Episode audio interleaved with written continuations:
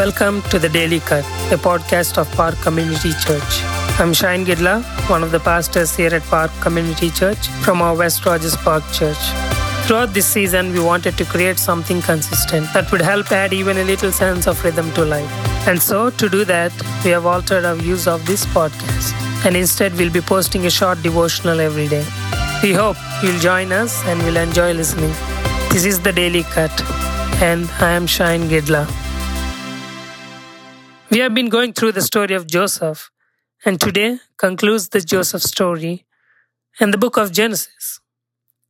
Genesis 46 records another emotional reunion between Jacob and Joseph.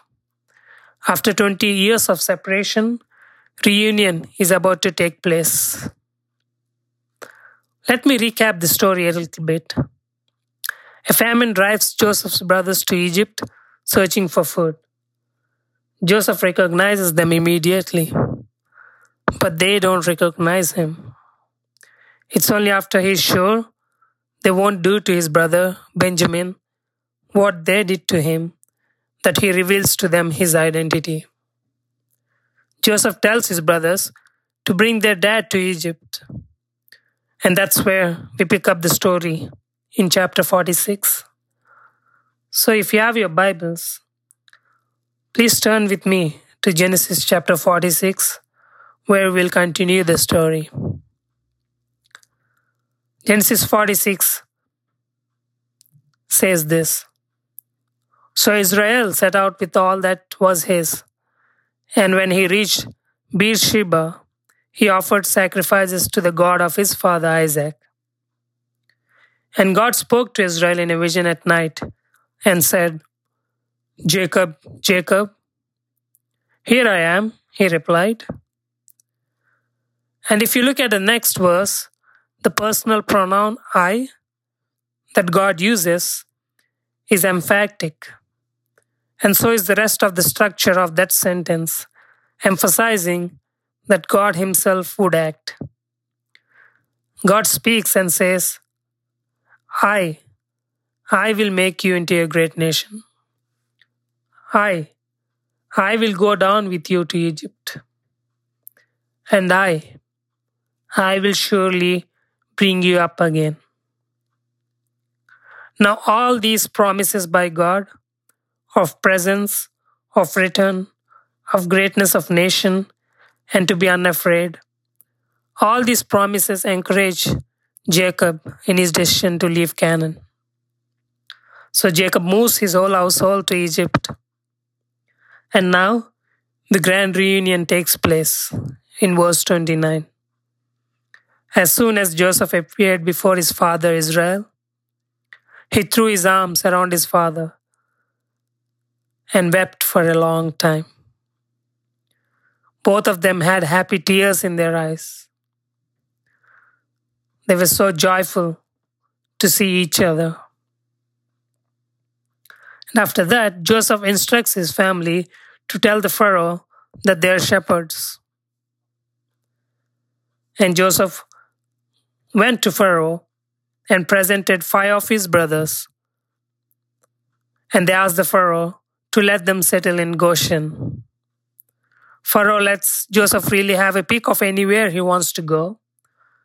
But Joseph kind of leans the conversation more towards this area named Goshen. He says, My people are shepherds, and they do better over here.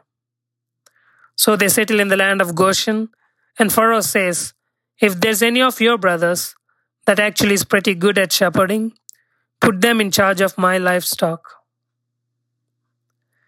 Then Joseph also brought his father Jacob in and presented him before Pharaoh. And Jacob blessed Pharaoh. Now the famine was severe, and people were running out of money. So they come to Joseph to get their grain. But they're running out of money. So what do they do? Joseph says, Give me your livestock. So the people give their livestock. And then after some time, they run out, out of their livestock too. What do they do now? Joseph says, Give me your property And so they, the property gets handed over. And now all of a sudden, Pharaoh starts owning all the land in Egypt. What is interesting is afterwards, the people get to actually stay on their land. And the only fee they had to pay is a fifth of the crop to Pharaoh. And the other four fifths they may keep as seed for the fields and as food for themselves and their households and their children. All throughout this, Pharaoh becomes exceedingly rich. The people of Israel move into the land of Egypt and they settle there. They were fruitful and increased greatly in number. Now Joseph had two sons, Ephraim and Manasseh. And Jacob was almost dying. He was on his deathbed. And pretty much, this is usually when the blessing is passed on. And this is kind of where they prophesy over their children. And we get a glimpse into the future of these kids. I really do recommend that you go and take a read because I'm not gonna read out all the blessings. I'm just gonna share a few things. The first thing that happens with Jacob is he calls Joseph, and Jacob says, Joseph, you know, I love you. You have done amazingly well. And I can't even believe that I'm even talking to you in flesh. I thought you were dead. The Lord has blessed me. And then Jacob says, I love you, but your children are mine. So he's basically adopting Manasseh and Ephraim as his own, and they will be blessed. Now Jacob blessed both of them, and they go on their way. And then Jacob does ask Joseph to bring all the other boys to come in, and he bestows his blessings upon them. And here we get the incredible insight to not only Jacob's mind, but God's heart and the future for each one of these children. And that is what I want you to take a look into. Read it for yourself because it's incredibly interesting. And I'll say incredibly interesting for one tribe in particular, and that's Judah. And you re- realize when he gets to Judah, there's a lot to say, but it's messianic. It has a lot to do about the coming of the Savior, who would be what is known as the Lion from the tribe of Judah, the one who would be a king, who would reign, who would continue on the line until the Messiah, really big, really profound, incredibly prophetic. So please take a read for yourself. So he does all the blessings. Now it's all good. And the blessings are done. Now Jacob has one request, and that is he asks Joseph not to bury him in Egypt, but bury him with his fathers, Abraham and Isaac, and their wives, where the plot of land is that Abraham bought. And Joseph says, Okay, I'll do that. And Jacob dies. And now Joseph goes before Pharaoh and he says, Can we go and bury my father? And the Pharaoh says, Yes, no problem, please go ahead. And also take a huge entourage over to his burial site and they buried Jacob, and everybody in the land is in awe of this memorial. They were thinking, who is this guy? This guy must have been somebody. Indeed, the Egyptians, not just the party who came with Joseph, the Egyptians mourned for 70 days. So Joseph's brothers, after Jacob had died, were worried again that Joseph would enact justice upon them. So they send a couple guys over to Joseph And they say to Joseph, Hey, you know what? We want you to go and ask if everything is okay between us. Because we feel that since this dad died, maybe things are gonna get bad for us. Maybe Joseph is gonna get all mad at us and kill us now that dad's not around to watch. And Joseph breaks down crying and he's grieved by it. And he says, I was telling you the truth. It's forgiven.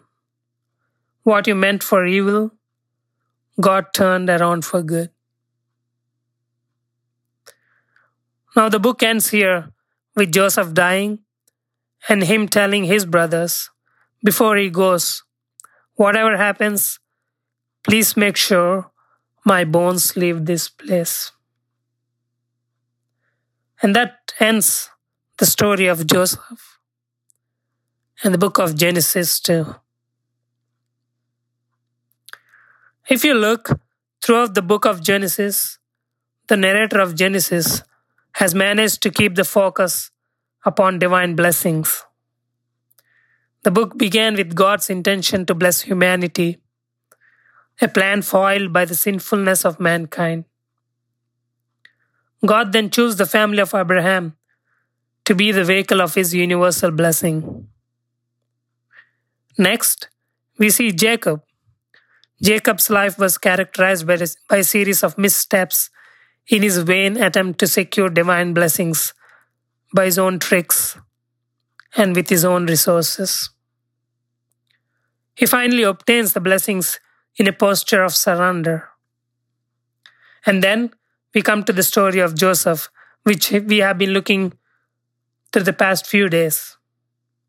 Joseph's story continues the drama, narratively depicting what it takes for God's children, in turn, to be the agents of His blessings, both for their own families as well, as well as for those around them even as they look to the future for the consummation of God's promises.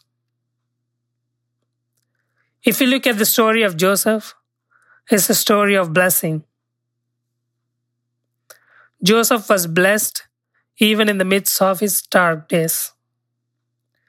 No matter where Joseph was, no matter what circumstance he was, no matter what he was going through, Joseph was blessed the reason Joseph was blessed because of the faithfulness of God, because of the divine promises of God, because of the presence of God.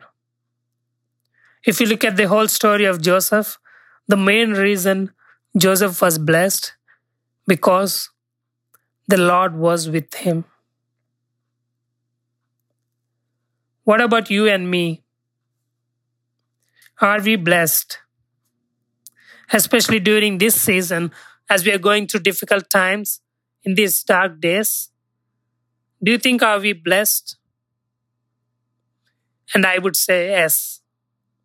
For the child of God, for the believer in Jesus Christ, right here and right now, there are God's blessings assured for us. I don't know what form or shape those blessings will take, specifically and exactly in the midst of your dark days. Perhaps it will be the finding of favor with persecutors, as Joseph did. Perhaps it will be the blessing of productivity, as Joseph enjoyed. Perhaps it will be the blessing of incredible inner peace through and in your dark days. And I know for sure that there's one blessing that each one of us have. And it's the blessing of the presence of God with us. And it's the blessing of the promise of God, who says, I will never leave you nor forsake you. We have this wonderful blessing of the presence of God with us. We have a God who never leaves us, not forsakes us. And as we look at the story of Joseph, we also see that Joseph was not just blessed, but he was a blessing to many. He was a blessing to his family, and at the same time, he was a blessing to the people of Egypt too. He was a blessing to others too. And also, Jacob, we see at the, in the story, Jacob was not just blessed, he also blesses Pharaoh. And in the story, we see the children of God, they were blessed, and at the same time, they were a blessing to many people. What about you and me as a child of God, as a believer in Jesus Christ, as someone who, who are blessed? How are we being a blessing to others? Especially during these dark days, during these difficult days, how are we being, being a blessing to others? And I'm pretty sure, and I'm so thankful for our church family that we are already being a blessing to many. And I would encourage you to continue to be a blessing to others. We can bless others by simply making a phone call and checking them how they're doing. We can be a blessing to others by texting them and seeing how is everything with them. We can be a blessing to others by supporting them financially. We can be a blessing to them by sending them food or helping them with groceries or anything. And most importantly, the best way we can be a blessing to others is by sharing the good news of Jesus, is by sharing the hope that we have in Jesus Christ. Who is God calling you today to be a blessing? Is God asking you to share your blessing with someone specific that is in your life? I would encourage you to please be a blessing to someone, to please share the good news of Jesus with someone, to share the hope of Jesus to someone today. Thank you so much for listening today. I hope this has been a blessing to you all. We'll be back again with another short devotional. So please stay tuned. Have a good day.